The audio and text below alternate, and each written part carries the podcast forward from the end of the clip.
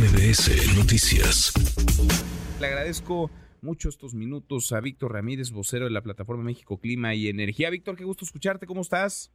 Hola, muy buenas tardes. Eh, pues disfrutando aquí el calorcito todavía, este, pero bueno, en algunas horas empezando a padecerlo, me imagino. Sí, sí, sí, sí, sí. Y pese a esto, pese al panorama actual, pese a que siete entidades tienen temperaturas, registran temperaturas superiores a los 45 grados, pese a las protestas ciudadanas muy legítimas, más que válidas, de que no hay luz. Hoy el presidente afirma que nadie se va a quedar sin electricidad, que nadie se va a quedar sin luz.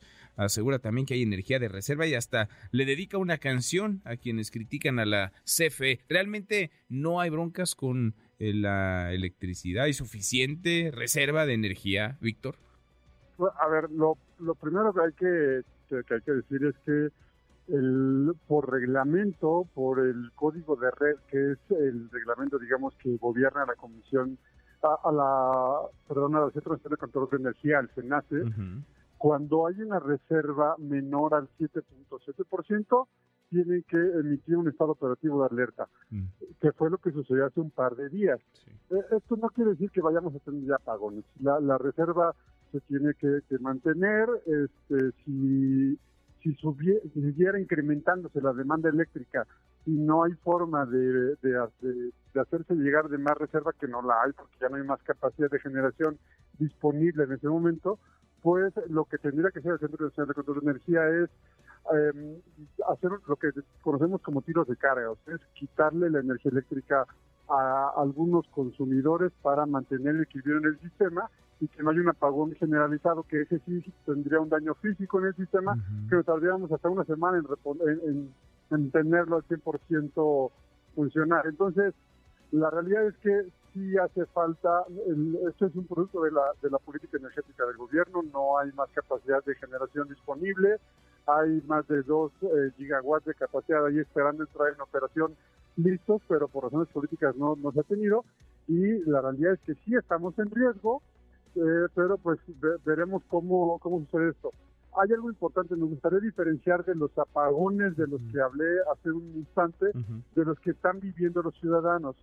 Los ciudadanos no están viviendo apagones por falta de energía, sino que eh, hay un consumo, eh, se incrementó muchísimo el consumo de energía eléctrica por el uso principalmente de, aires acondicionados, ventiladores, y los, los transformadores que están cerca de nuestras casas no, no están diseñados para tal carga y por eso hay, apagones, pero a nivel de distribución, aunque también ahí se puede haber invertido, pero se decidieron invertir en ese genio, ¿no? Sin duda, sin duda. Ahora, en medio de este contexto, porque estamos entrando al verano apenas, eh, Víctor, ¿qué prever para lo que podría ocurrir en los próximos meses, en las siguientes semanas? Estamos en la tercera onda de calor, esta agarró parejo a todo el país, castigó de norte a sur a todo el territorio mexicano. Quizá la cuarta, la quinta, las que vengan no, no serán así, no serán de la misma intensidad, ojalá, o quizás sí. ¿Qué prever? Es decir, ¿qué tan preparados estamos para que en efecto no haya estos apagones?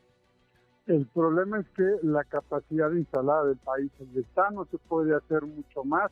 Desarrollar proyectos de energía eléctrica, por ejemplo, una central de ciclo combinado se tarda unos 30 meses en construirse parques eólicos que hubieran ayudado a mitigar ahorita, por ejemplo, en la tarde, noche, los, problemas se tardan también algunos meses.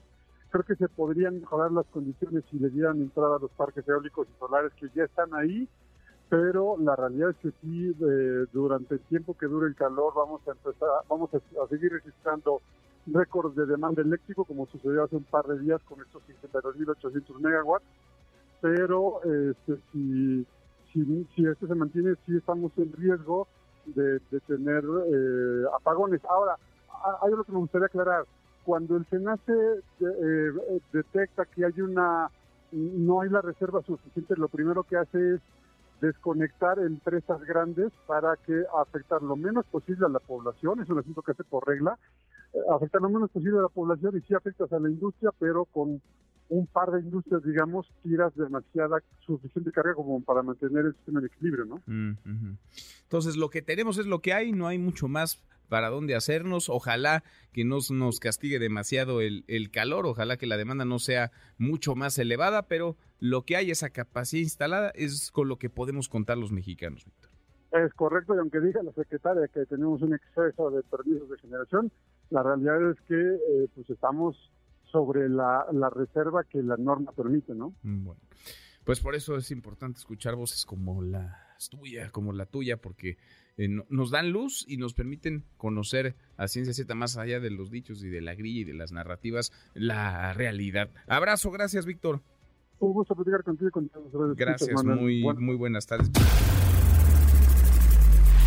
Redes sociales para que siga en contacto: Twitter, Facebook y TikTok.